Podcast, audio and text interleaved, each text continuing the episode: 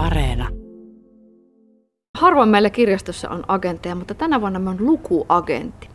Työskentelen semmoisessa lukutaidon edistämishankkeessa ja lukuagentin tittelillä ratsastan tässä tämän vuoden menemään. Kuulostaa aika jännittävältä, mutta jännittävä on ollut sulla keikkakin. Sinä olet käynyt kirjavinkkaajana Pyhäselän vankilassa ja se ei ollutkaan semmoinen juttu, että tostapa nyt lähde ja menee. Niin piti vähän vääntää ja sovitella ennen kuin vankilan ovet avautuivat. No se on ihan totta. Sinne vankilahan nyt ei tosiaan niin kuin noin vaan limps ja lamps lompsita. Ja siellä on ne omat turvallisuusjärjestelyt ja asiat. Ja sitten tietysti tämä iso K, joka meillä nyt oli ja viivästytti sitä mun reissua sinne. Että koronatilanteen kanssa pelattiin tosi pitkään ennen kuin se vierailu sinne onnistui. Vankilassa toimii kirjasto, eli te ette putkahtaneet sinne tyhjästä.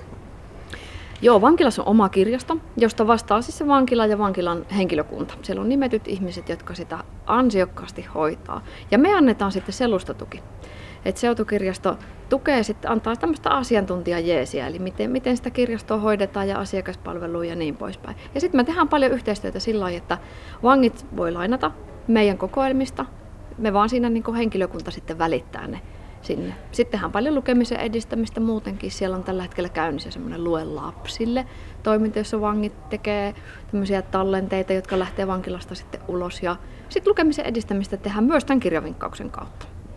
Ennen kuin sinä lähdit visiitille, niin te teitte vähän jalkatyötä ensin, eli pikkusen osallistitte väkeä sieltä ja saitte vähän tuommoista toivomuslistaa. No juurikin näin. Eli jalkatyötä tehtiin ja sain sieltä ihanan toivellistan laidasta laitaan, mitä tämän tuleva mahdollinen kuulijakunta sitten halusi. Siellä oli ykkösenä ehdottomasti elämäkerrat ja tosielämän tarinat. Ja sitten oli kaikkea muuta laidasta laita ja niitä minä sitten lastasin sinne minun kasseihin, kun sinne sitten kävin settiä kasaamaan. Kerro vähän, minkälainen reissu siitä nyt sitten tuli, kun reppuselässä sinne matkasit ja vankilan ovista astelit sisään, klik klak lukot laksahtelevat selän takana kiinni. Minkälainen päivä siitä tuli? Se oli varmaan kyllä tämän vuoden yksi antoisimpia työpäiviä. Se oli ihan mahtava päivä. Se vankilan niin ympäristönä on tietysti, no siellä on aidat ja muurit ja tämmöiset. Muutenhan se on ehkä sitten vähän semmoinen antikliimaksi, että se on aika semmoinen normaalin tiilitalon näköinen ja olonen. Toki siellä on ne omat turvallisuusjutut, mitkä pitää ottaa huomioon, mutta ei esimerkiksi minunkaan kirjakasseja ei niin kuin kauhean tarkkaan syynätty ja, ja näin. Ja sitten kyllä minä, minä tykkään niin kuin aina omasta työstä siitä, että silloin kun syntyy yhteys niiden kuulijoiden kanssa. Eli kuulijat, joita oli aika paljon, niin heidän kanssa tuli paljon juttua, paljon kommentteja. He oli ilmi selvästi ilahtuneita. Tietysti siellä se vaihtelu on aina plussaa siihen normaali arkeen, niin Minä olin kyllä, niin kuin, mä olin ihan liekessä varmaan koko viikonlopun, kun ajattelin sitä. Mistä kirjoista te puhuitte? Minkälaista keskustelua syntyi? Mulla oli esimerkiksi yksi kirja, jonka nimi on Ammattirakastaja, joka kertoo prostituodun elämästä. Me puhuttiin siitä. Siinä siis suomalainen prostituoitu kertoo omasta arjestaan ja työstään. Sitten me puhuttiin vähän romantiikkajuttujakin käytiin. Ja ylipäätänsä, jos on erilaisia elämänkohtaloita niin sieltä aika paljon ihmiset löytää vertailupintaa omaansa. Ja sitten kyllä aika paljon myös naurettiin. Et minusta se on hirveän tärkeää siellä kalterienkin takana, että naurua pitää olla. Ja sitä he oli myös toivonut, niin kaiken näköistä hömpöttelyä ja höpsöttelyä käytiin sitten kanssa läpi. Semmoista vähän hurtimman puolesta huumoria. Juu, kyllä siellä saa vähän niin kuin semmoinen oman tyyppisensä olla, että heillä on ehkä vähän semmoinen ronskimpi ja mustempi huumori. Se minulle passaa oikein tosi hyvin. Miten tärkeänä sinä näet tämmöisen kirjavinkkaamisen? Välillä kuulee semmoisia kammottavia arvioita siitä, mitä kuuluu eurooppalaisen lukutaidolle ja erityisesti poikien lukutaidosta ollaan syvästi huolissaan. Kannatko sinä huolta? No kyllä minä kannan huolta, mutta minä en ole itse ehkä semmoista huolehtia, murehtia tyyppiä. Että minä ajattelen, että että asioihin tartutaan ja niitä edestä tehdään hommia, niin sitten se lutviutuu siitä hyvin eteenpäin. Mutta onhan se totta, että meillä on lukutaidon kanssa tekemistä entistä enemmän Suomessakin.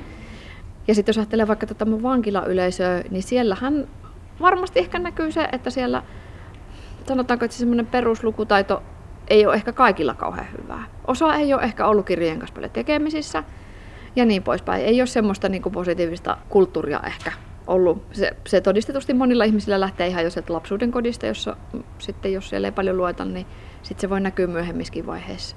Et emme niinkään murrahi, koska mä olen enemmän tosiaan tekijä, mutta, mutta syytä sitä on niin kuin tavallaan ottaa huomioon, että miten sitä lukutaitoa voi edistää. Ja vinkkaus on siihen yksi keino siinä isossa työkalupakissa, mitä meillä on. Tuosta vankilakeikasta vielä. Kun naiset ovat siellä sinun tavallaan niin kuin työkavereina, yleisönä ja näin. Minkä ikäisiä naisia, mitä siinä tavallaan heistä tuollaisella reissulla näkee, tietää, minkälaisia keskusteluja siinä syntyy? No, ikähaitaria oli aika reippaasti meidän minun kuulijoissa. Sitä on vähän vaikea ehkä arvioida, koska siellä koronasyistä kaikilla maskit naamalla on. Iso osa on kiinnostunut lukemisesta. Sitten me tietysti juteltiin vähän monen tyyppistä. Ihmiset aika avoimesti kertoo omasta elämästään. Se on mun mielestä tosi kivaa. Et ehkä se semmoinen suljettu ympäristö tekee sen, että siinä voi niinku luottamuksella tai sillä tavalla niinku kertoa, että, että on kokenut tämmöistä ja on tykännyt tästä kirjasta ja nyt mitä suosittelet ja näin. Että se on aina se, kun yhteys syntyy, niin se on, se on ihan mahtavaa. Luuletko, että sille sikiä jatkoa? No kyllä minä elän toivossa. Meillä on tällä hetkellä semmoinen vaihe, että tällä hetkellä valtakunnallisesti mietitään, että miten vankilakirjastoyhteistyötä kirjastojen ja sitten oikeusministeriön kanssa tehdään, eli miten se meidän yhteistyökuvio jatkuu, niin sitä me odotellaan rahoituspäätöstä. Eli elämme toivossa, että hyvät systeemit saa jatkoa ja päästään semmoiseen hyvään valtakunnalliseen toimintamalliin. No entäs vankilareissu ja kirjavinkkaus pojille ja miehille? No se olisi kuule ihan tykkihomma hoitaa sekin. Nyt se ei tavallaan käytännön syystä onnistunut tällä reissulla, mutta eihän se nyt mahdotonta ole.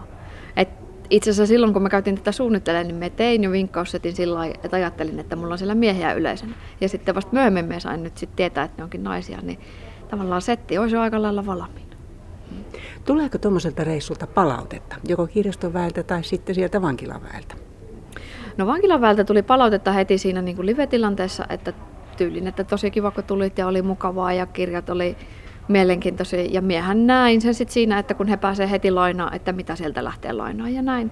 Ja nyt sitten ajateltiin, että sitten kun on mun työkaverin seuraava reissu sinne, niin sitten voi vielä niin kysyä semmoisia jälkifiiliksiä sen, niin sen välittömän tilanteen lisäksi.